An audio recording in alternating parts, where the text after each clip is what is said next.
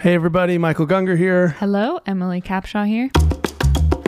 We're so excited to tell you about two new events that we're launching this fall. The first is called Commune. Commune is a two night intensive that we'll be bringing to a bunch of different cities where anybody from any background, any place in your faith experience or your beliefs, you're all welcome to come experience community that's not based in a common fundamentalist belief, but instead is a radically inclusive, universal space for community. So there will be sessions and teachings and song and dance and opportunities to connect with each other in person and be seen and heard and leave on a love high. Yeah, Commune is great for like deconstructing Christians and people who want to find community together that are not interested in strict dogma or fundamentalism or anything like that. And then for those of you who want to go deeper, who want to engage in some spiritual practice together that's a little more intense and maybe a little wilder, uh, exploring unitive consciousness with each other, the one retreat may be the perfect fit for you. In fact, you could do both. We're actually going to do the commune events in these cities followed immediately by the one retreat. So it would be possible for you to do both or either. We're bringing these events to Nashville and to Chicago and to Atlanta and to the LA area with more events to be added soon. Go to theliturgists.com and you can see some videos about these events, read a little bit more about them, and grab some tickets if you'd like. We'd love to see you. Is Christianity worth saving? That's a question that might sound absurd or even heretical to you.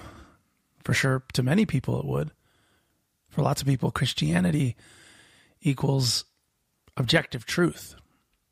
So, even asking the question if we can save it would be as ridiculous as asking if we can save the Milky Way galaxy.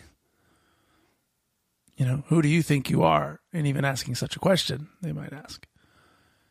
Others would answer, no, Christianity is not worth saving. I was in that camp for a while. And it's an understandable position. For many, Christianity is nothing more than a system of antiquated and destructive beliefs and superstitions. And it would be best to just let it fade into the night with other irrelevant religions and philosophies from the past that don't serve us anymore. But there are some of us that don't fit neatly into either of those positions. For some of us, we've experienced enough beauty and love and truth and connection within Christian community and practices to know that it's not all bad. And still being able to see that there are definitely elements of organized religion and Christendom that have been and continue to be extremely destructive forces in the world, individually and collectively. But for many of us, there's a tension there. There's a enough yes and enough no that creates this tension. And that tension is actually at the heart of why the liturgist exists in the first place. Actually, as we are outlining where we're going in the future in this episode, maybe it's helpful to do a quick recap of the past. Perhaps we can begin with a, a reading from our original manifesto. yeah, that's right, we had a manifesto. So, cue pretentious music, please. Thank you. A reading from the original Liturgist Manifesto. The great mystics, sages, and theologians of history have always espoused that all of life is sacred, while the power hungry and money lovers within religious power systems may find incentive to parse life into clear cut categories like sacred and secular. We, the liturgists, firmly reject this sort of categorization insofar as it leads to a destructive domestication or hierarchical dissolution of the exquisite oneness and wonder of existence. We, the liturgists, seek to become a community who work together to create good, thoughtful, creative, hopeful, and evocative liturgical work. All right, so what does any of that mean? To get to that, let's go back to 2010. I was burning out. I was a pastor, about to be a dad, a touring musician, but I was just frayed. I was so tired and exhausted, and I really didn't know what I believed anymore. So I Googled best spiritual retreats in the world. Now, that was a pretty risky Google for me because I'd grown up in a conservative Christian environment that would have considered an interreligious meditation retreat dangerous and probably demonic. But I was desperate. So I reserved my spot at the retreat, booked myself a ticket, and flew across the Atlantic in order to, you know, basically sit in a room and do nothing all day. And at first, that was really hard. The first few days of my retreat were very difficult. So much silence was uncomfortable. I had been practicing a minimal meditation routine in my life by that point, but certainly nothing that had prepared me for complete silence all day and night. But a few days into my retreat, I ended up having this beautiful, mystical experience that I can only describe as union with the divine. For those of you who have had experiences like that, you know that there's something about them that is unspeakable. But perhaps the picture of a depressed, angsty, disembodied Enneagram 5 guy who didn't know if he even believed in God suddenly dancing, literally dancing across the hilltops in Assisi, those hills that St. Francis used to preach to the animals on. Maybe that picture can suffice to say that the experience was remarkable and meaningful for me, and in some ways would set the course for the rest of my life. Because in those hills, I saw that God was not a separate something or someone out there that I needed to believe in or understand, that God was simply what is. And I was being invited into it. Let's fast forward to 2013, where I meet a guy named Science Mike. I'm Science Mike. I'm Science Mike. I'm Science Mike. Mike had a similar story to me in that he also grew up very conservatively Christian and lost his beliefs. And then he had an experience that was a mystical experience as well that he didn't know what to do with. So Mike and I became fast friends and started having these conversations conversations about spirituality and Christianity and God and the meaning of existence and all of it. And through that conversation, the idea began to arise about a way of practicing spirituality in the West that could be a little bit more inclusive of weirdos like Mike and I, who didn't really know what we believed, but had had experiences that made spirituality worth pursuing. And not even just spirituality, specifically Christianity. Like, what about Christianity might be worth saving, if you will, worth reforming, worth reimagining? And that's where that manifesto came from. And from that, we began to talk to some friends, and we actually started making some things. There are questions that wait in the shadows, doubts that lurk until we shut the lights off and try to sleep. Meaningless. Science shows us that human brains are oriented towards responding. You have your breath, the exhale, It will the startle you, like the first crash of thunder in a summer storm. So basically, we started these little EPs of meditations and liturgical material that we hoped people could use who might not belong so comfortably in the center of traditional Christian orthodoxy. And it was beautiful and it was a very small niche crowd. We we did some events where we put up a scrim and like did the whole thing as shadows. It was fun and weird and experimental. And frankly, a lot of people didn't get it. They didn't really know what we were doing. So we thought maybe we should try to explain what we're doing more in a format that actually can be a little bit more conversational. So we thought maybe we should start a podcast. Welcome to the Liturgist Podcast. I'm Michael Gungor. I'm Science Mike. And I'm Lissa Pano. Pete Enns, Rachel Held Evans, Rob Bell, Richard Rohr, Christina Cleveland, Propaganda, William Mathews, Hillary McBride. Basically, all these badasses started having all these great conversations. And suddenly, this podcast like took off. is I put a lot of weight into being What started as like a really niche, small thing with a few friends was listened to by millions of people. What was it like to lose God for you? I'll start crying immediately. As a kid, who's gonna live my life in the future that you adults are building for me now? Please, you have to learn how to work together. three fifths human, right? So, but it took a law. Like, Christ like let that mercy. sink in. Like, it took a law for you to. Man, what a ride those first few years were. It was just so exciting. We are talking about these new ideas, and it was just thrilling. But there was something interesting and odd about this show and the community that was starting to form within and around it. And I think it has a lot to do with that question I asked at the beginning of the show, and the question that was so central to the start of the liturgists Is Christianity worth saving? The truth is, through the several first years of this program, we haven't had an answer to that question. We were just sort of asking the question and playing with the possibilities ourselves. And because of that open handedness, a lot of people gathered around this conversation haven't really agreed with each other. It's honestly been a little bit humorous at times how extreme the differences in the community can be. You know, we do a gathering and half the audience really wanted us to do it in a church. The other half really didn't want us to ever step foot in a church. Half of the audience thought we were being too religious. The other half thought we weren't religious enough. Like really strong opinions both ways. And that's an odd thing to exist within one community. That tension has been an ever present thing here, even within the hosts and the guests that we've had through the years.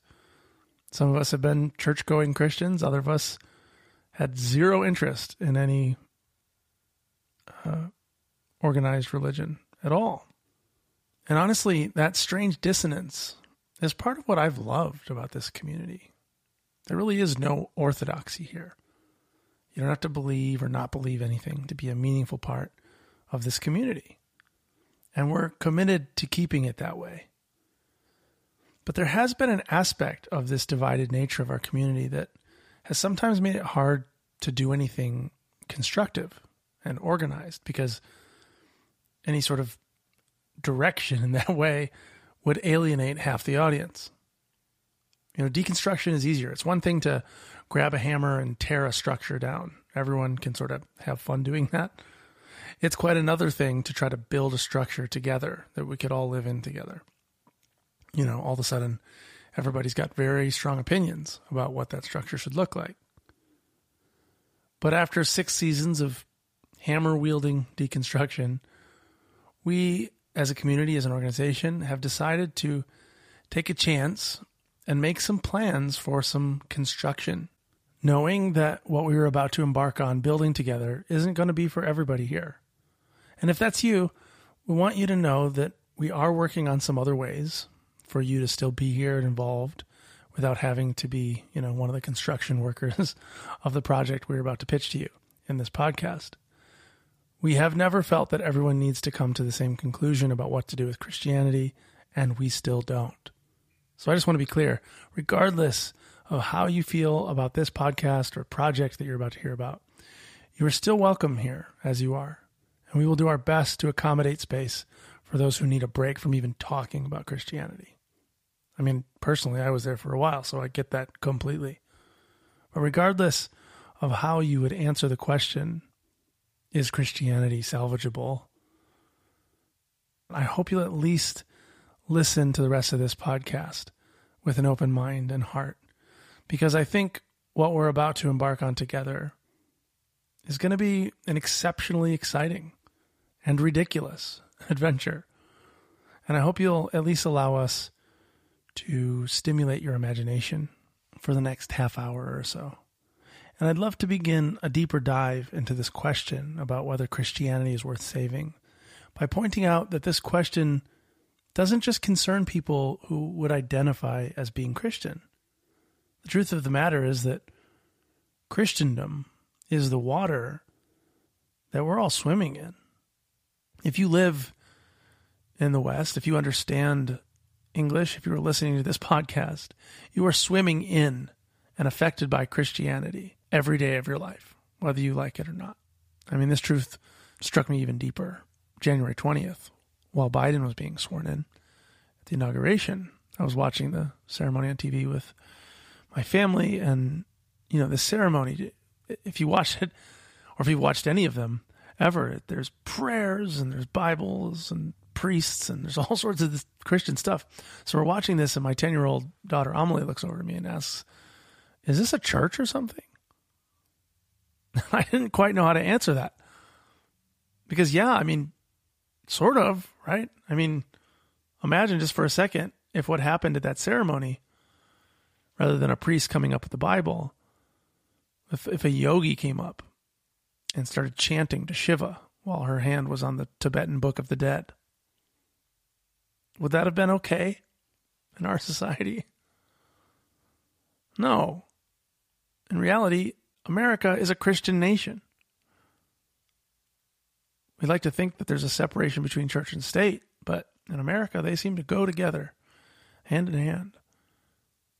So in this conversation about what we should do with Christianity, it's not it's not an important conversation just for people who call themselves Christians or who want to talk about theology or whatever. Like this affects all of us. We're all swimming in Christendom. Every dollar bill says in God we trust on it. We pledge allegiance to one nation under God. All of our literature and our art, you know, is filled with biblical allusions.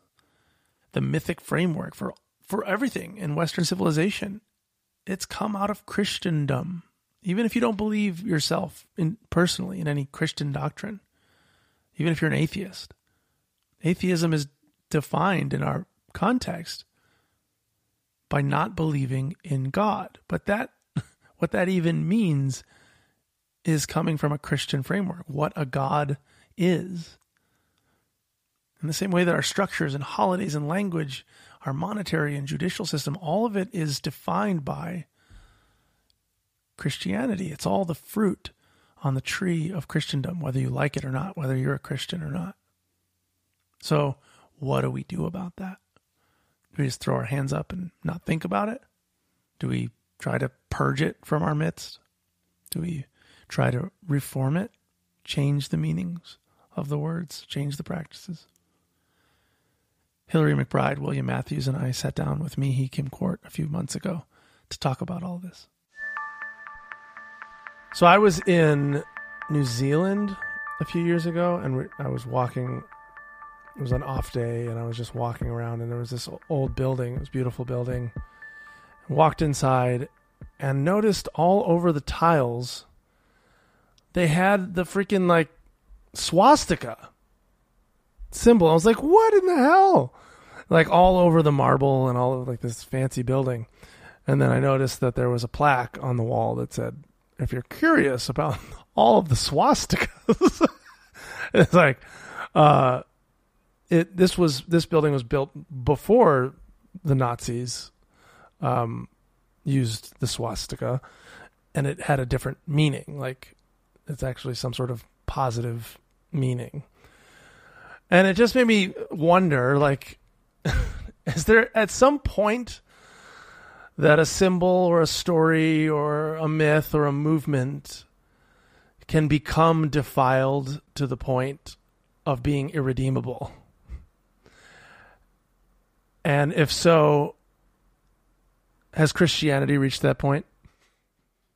I think that's a great jumping off point to think about metaphors, to think about institutions, the kind of um, signifying power that both have. I wonder if there's something about who is reading and utilizing that particular symbol. So I know you're referring to that was originally a symbol um, found in Hinduism and it's supposed to mean happiness or joy or luck or something super positive. So it was usurped, it was co opted um, for really, really negative, destructive, violent, evil. Can it mean something beyond the context that um, we normally would, like, instinctively read in? I don't know. You weren't lying when you were like, yeah, I'm going to just start out with this statement. Can we just bring out the swastika? I know it seems extreme. Anytime you use like Nazis, obviously that kind of trope of like if you've used if you bring Nazis into a conversation or an argument, you've lost already. But it's like you when you think about what Christianity, what Christendom has done, it's not actually it's it's not apples and oranges. The the Crusades, the the way of that Christendom has partnered with colonialism and different forms of genocide through 2000 years is it's not a light comparison with Nazism. You might be able to some people might be able to draw a tie between Christendom and Nazism in some ways. And some of the anti Semitic and and colonialist expansion. Like there's a lot that Christendom has its hands pretty dirty in world history. Yeah, yeah. I mean, I 100% wholeheartedly agree. Um, I think that the various versions and forms of Christianity throughout history, um, I think not even like coupled or partnered with, but I would even say that was the grounding for colonialist expansion and mm-hmm. the reasoning for slavery and um, imperial projects and so-called American interventions and wars um, in East Asia. I think you can see American Protestant Christianity. Those were not just reasons, but the actual framing for why whole civilizations did what they did to other people. Right. Yeah. Manifest destiny. Yeah. So I'm not a church historian or a theologian.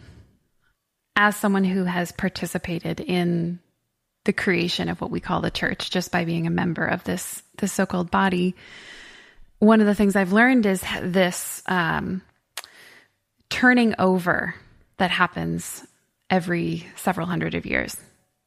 That there is something that seems to happen in church history where every 500 years or so, the the church um, shifts. There's an iteration of what it means to be the body, and when we're asking the question, "Is the church worth saving?"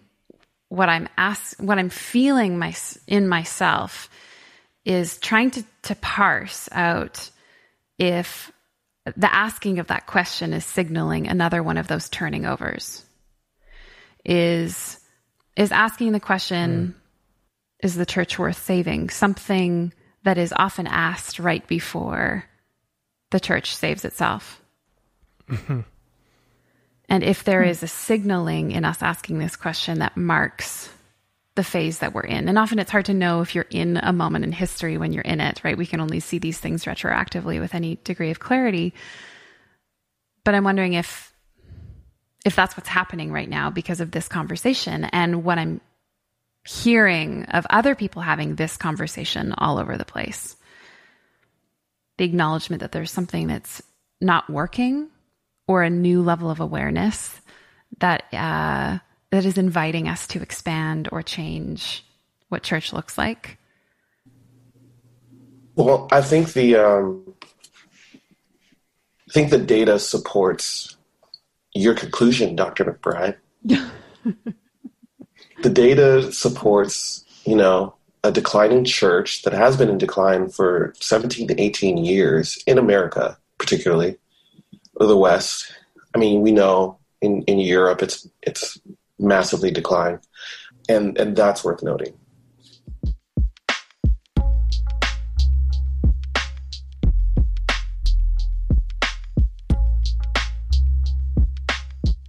So Mihee, I'm curious as a pastor, why mm-hmm. you know, why?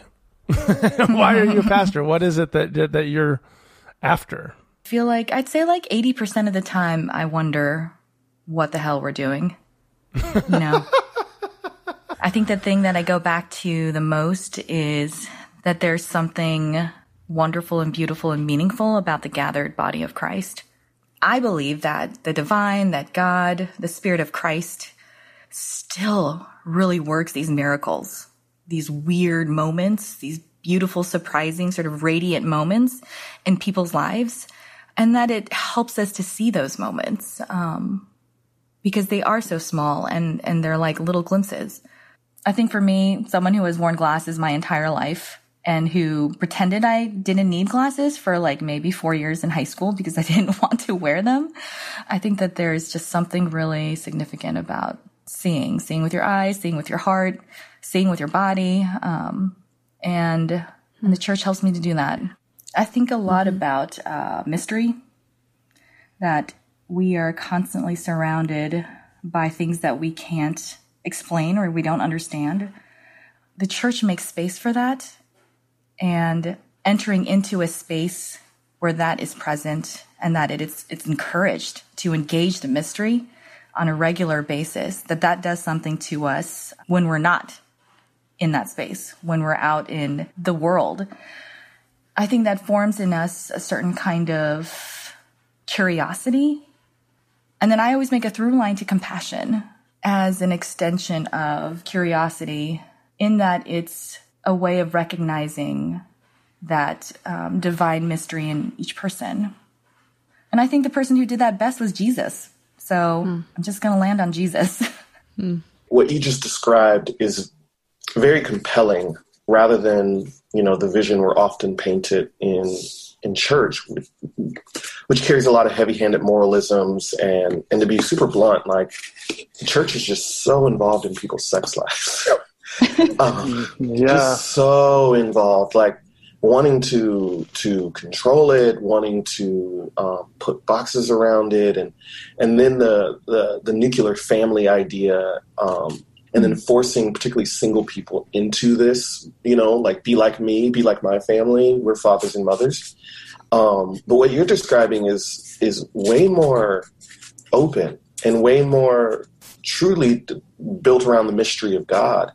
I feel like collectively, and, and, and there's a lot of beautiful churches out there doing beautiful work, so this in no way diminishes them. But um, when Satan takes Jesus to the mountaintop and gives him three temptations, of course, Jesus passes all three. The last one, you know, standing on top of the mountaintop and being told, if you just bow down and worship me, I'll give you the kingdoms of the world. And of course, Jesus refuses that answer um, and that temptation. I don't think the church has refused that temptation. Mm. Because I think the need for power, like you're describing, the need um, to control the kingdoms of the world or the, the seeking of dominance is one of the temptations that Christ himself had to fast and pray to, to, uh, to sweat out mm-hmm. the desire for that type of power. And I think we're in a situation where the, the church has, has failed that temptation and has actually sought power and aligned itself with power and has actually aligned itself with the satanic in that way. Come on, William. You're getting all fired up, Michael. I'm getting fired up. I love it.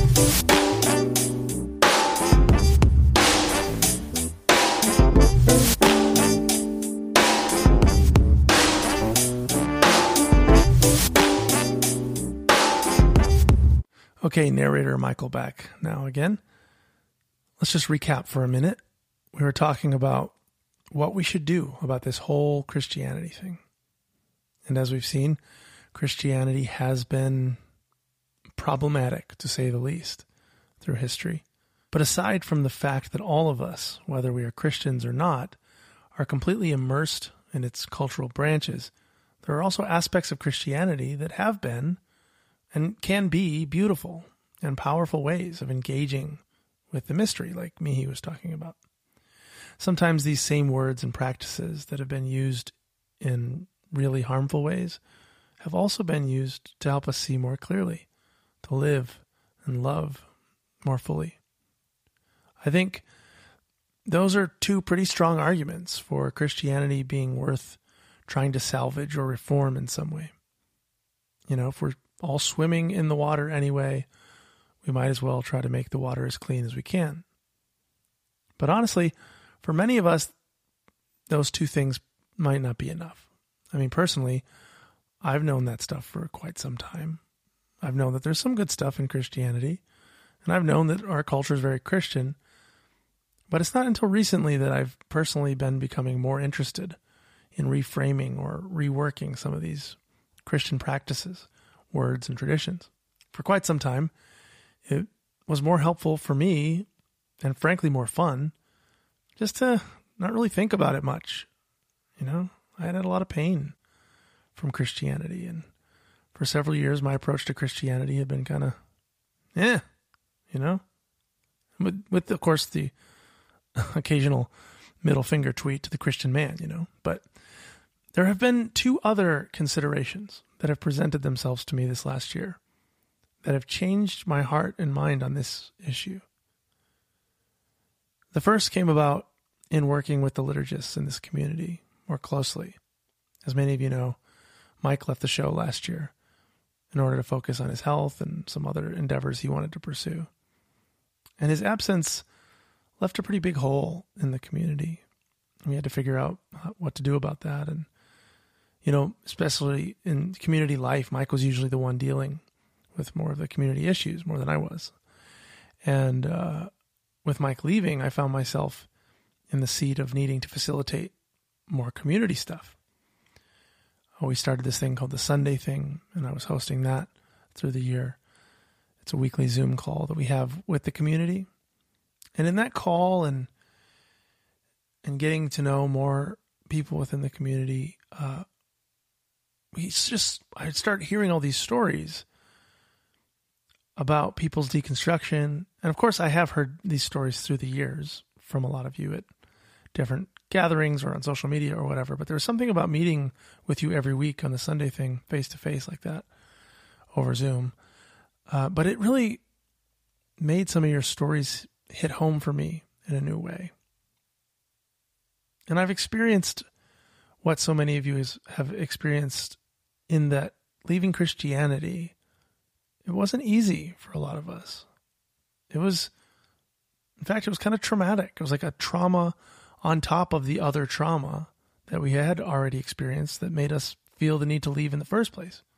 You know, so many of us experienced religious shame and abuse and trauma of one kind or another. And to have to add to that trauma more trauma of needing to leave your entire community, of needing to be severed from your meaning making stories and language and practices because, you know, they now carry with them these triggers of these past wounds. Well, that sucks. And what so often happens is that we're forced into this decision between staying in some sort of abusive or minimizing or shameful world or going through the trauma of losing your world. And the choice for so many of us ends up being either shut up and accept this bullshit or speak up and lose everything and everyone that you love. And then where are you supposed to go? You know, like if you leave the tradition, where are you supposed to go? What communities and traditions and practices are waiting for you? on the other side of that trauma. Sure, some of the most intense spiritual seekers may try to explore other paths, to learn Sanskrit, to study Zen, to move to an ashram or go to a Vipassana retreat or something. But most people don't have the time, energy, or desire to, you know, just learn an entirely new world full of new myths and new language and new practices. It's a lot. So most people just sort of give up on their spiritual development and resign themselves to eh, being a good person as good as they can be. Or, you know, some others might get into new age stuff or become super woo or whatever. But for the most part, as people grow in consciousness, at some point they usually just kind of run out of runway with Christianity. They run into a wall where they have to decide between, you know, finding some new runway or just lying there and giving up on any more significant spiritual growth from there. But what if it didn't have to be like that? What if there was a way to pave more runway for people? What if there was a way that there could be some sort of reframing or reformation of Christianity that would be big enough, wide enough for people to not have to leave the tradition to keep growing. I mean, that would make the idea of reformation actually kind of exciting to me. Okay, so one more time, let me just recap the main arguments here in favor of a sort of reformation or, or reframing of Christianity as opposed to just um, meh or uh, trying to start from scratch or whatever. And that is number one, we are, are already swimming in Christianity, whether we are Christian or not. Number two, Christianity actually has some valuable ideas and practices worth keeping around. Number three, as we just discussed, a lot of trauma on trauma happens when people feel the need to abandon their religion in order to keep growing. And that trauma could possibly be avoided with some meaningful and accessible reformation. And together, I'm pretty compelled by those three arguments. But there's one final one that I'd like to present to you that kind of pushes me over the edge from being a willing participant to actually being pretty passionate about this. I'm I'm actually really becoming an advocate for this. Uh, and this this fourth point is a deepening realization that there's this incredible amount of groundwork and foundation that has already been laid by our ancestors that isn't repeatable. To start from scratch really isn't possible at this point, I don't think. I don't I don't see how it would be possible to start with an entirely new foundation of our civilization. And to illustrate what I mean in this, I'd like to play you this little four minute clip of a conversation that Peter Rollins and I had several episodes back. To give you a little context, Peter's talking about what can happen with community, how it can change the world. If you have enough of those communities across the world, you don't have to do anything. That is a doing. That is a radical political intervention. Mm. That is a rupture. That's an apocalyptic moment. Mm. So, but you need, but you need a lot of communities. So um, I've got an idea for how to do that. All right, let's hear. Well, well, this is this is the core of right, is that it's very hard to set up new communities. Right, but what if there was already a network of communities that met around the world, hundreds of them, thousands, in fact, millions of them, let's say, and let's say they all met once a week, some of them twice, some of them three times a week, and let's say that people went to them all their life, even brought their kids to them, and were married there and died there. And then what if those communities had um, an emancipatory message that's yes been covered over and yes is kind of like being a bit messed up.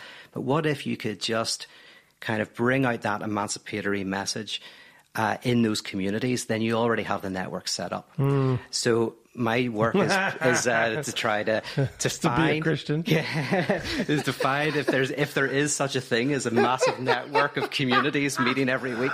That's amazing. And then, and then re-narrate them in this way. Yeah. mm. Whether I mean, it's, uh, whether it'll work or not. yeah, it's amazing. It's like, what if you could have them having said the words of this emancipatory message but they just need a little like lens click to yeah. Just go and, and, you know what? The word reformation is that lens click. Yeah. that's funny. Like I, I think that basically the lens click is these institutions often they go th- and a, a, a reformation's weird because nothing changes but everything changes. So nothing like the same language mm-hmm. is used the same structures and yet everything is reinterpreted in a slightly different way. Yeah. And so a lot of my work as religion has tended to be or in a completely upside down way. Upside, yeah, exactly. or yeah, um, the, Marx said about Hegel that Hegel was on his head, so he wanted to turn yeah. him back on his feet. So yeah, that's that's the that's the plan. Yeah. yeah.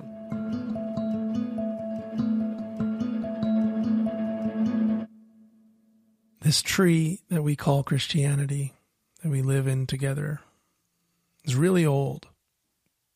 And yeah, there are thorns on it, some poison oak, some weird looking predatory birds perching on some of the branches. But this is this ancient tree. I mean, it's got a real wide trunk, it's got real deep roots. And the amount of life that's been able to grow within the ecosystem of this tree is quite something.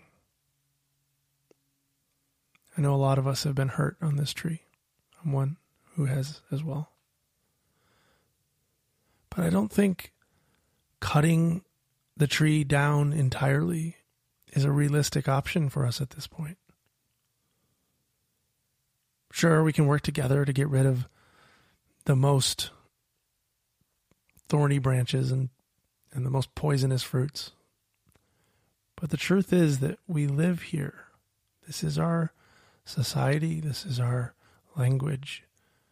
This is our home. And we don't have another. So why not make use of it? That may sound hopeless or something, but it's actually not. Maybe there is a lot of potential here to create something exceptionally beautiful. Imagine if people didn't have to experience more trauma in order to escape religious abuse. Imagine a path in the West that you wouldn't have to learn a whole new language. You don't have to learn Sanskrit. You don't have to learn new myths. But if there could be a lens click that some of the same symbols, some of the same language, some of the same systems that we live in could have a click where it moves from being abusive and dualistic and misogynistic and colonial and imperial and all the stuff that damages. And if with a simple click, all of those tools could actually be used for good.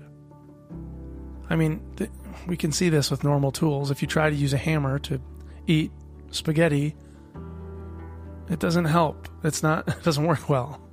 If you just click the lens by which you're using the tool, you might actually find really useful ways of utilizing that tool.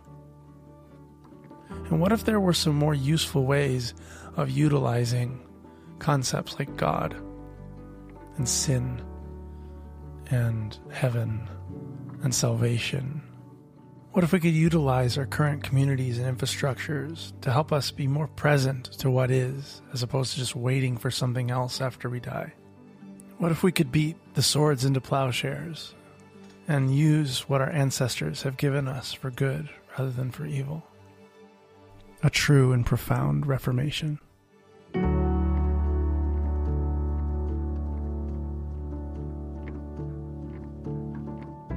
That's what we here at the Liturgists are going to be committing ourselves to. We are committed to creating and curating spiritual technologies for people in the West that can help us be more present to our lives, as opposed to escaping from them, without having to learn new stories, myths, or language. Oh, doesn't it sound good? Imagine having free access to spiritual technologies like scriptures, creeds, sacraments, ceremonies, meditations, and other practices that have been sort of updated for where consciousness is now. Practices and technologies that can be used by individuals or communities who want to practice spirituality together in a more embodied, less shameful or fearful way.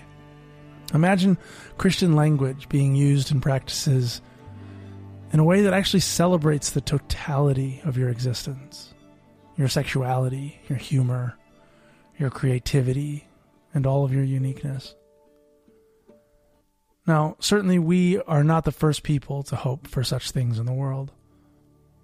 But it does seem that the time is ripe for joining the millions of voices, mystics, and movements before us who have paved the way for a practice spirituality that isn't so patriarchal and based in beliefs, based in the past and in the future, but in this orgasmic, loving bliss of this very moment, being alive in these bodies right now.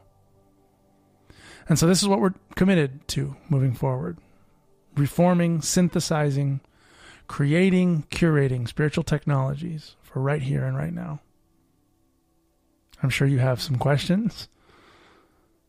You know, what exactly needs to be reformed?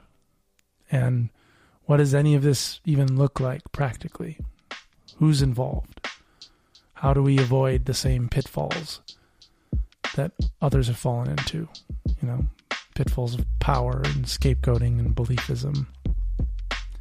We're going to talk about all of that and more in the next episode of the podcast. But for now, if something about this episode or this idea sparks something in your mind or heart, and you feel yes, if you feel some sort of yes inside, you want to be involved with this on some level, we need you. In fact, as we as a team have been wrestling through how to best make this material and these technologies available to people, we've decided to turn the business of the liturgists into a nonprofit because we want this material to be accessible to anybody who wants it. And so we are going to need your help. We're going to have all sorts of opportunities as we move forward into transitioning into a nonprofit that you can get involved in helping us fund the art that is made. We want to make a documentary. We have all sorts of dreams about some of these technologies and how we want to give them to the world. And we're also going to need some of you to help support the staffing of those things. We're going to need volunteers. We're going to need your wisdom, your creativity, your involvement. So, again, if you feel some sort of spark here, you're curious, you want more, you want to be involved, go to theliturgists.com. Let us know who you are. Sign up to be involved, to be kept in the loop on all of this. Join the revolution, baby.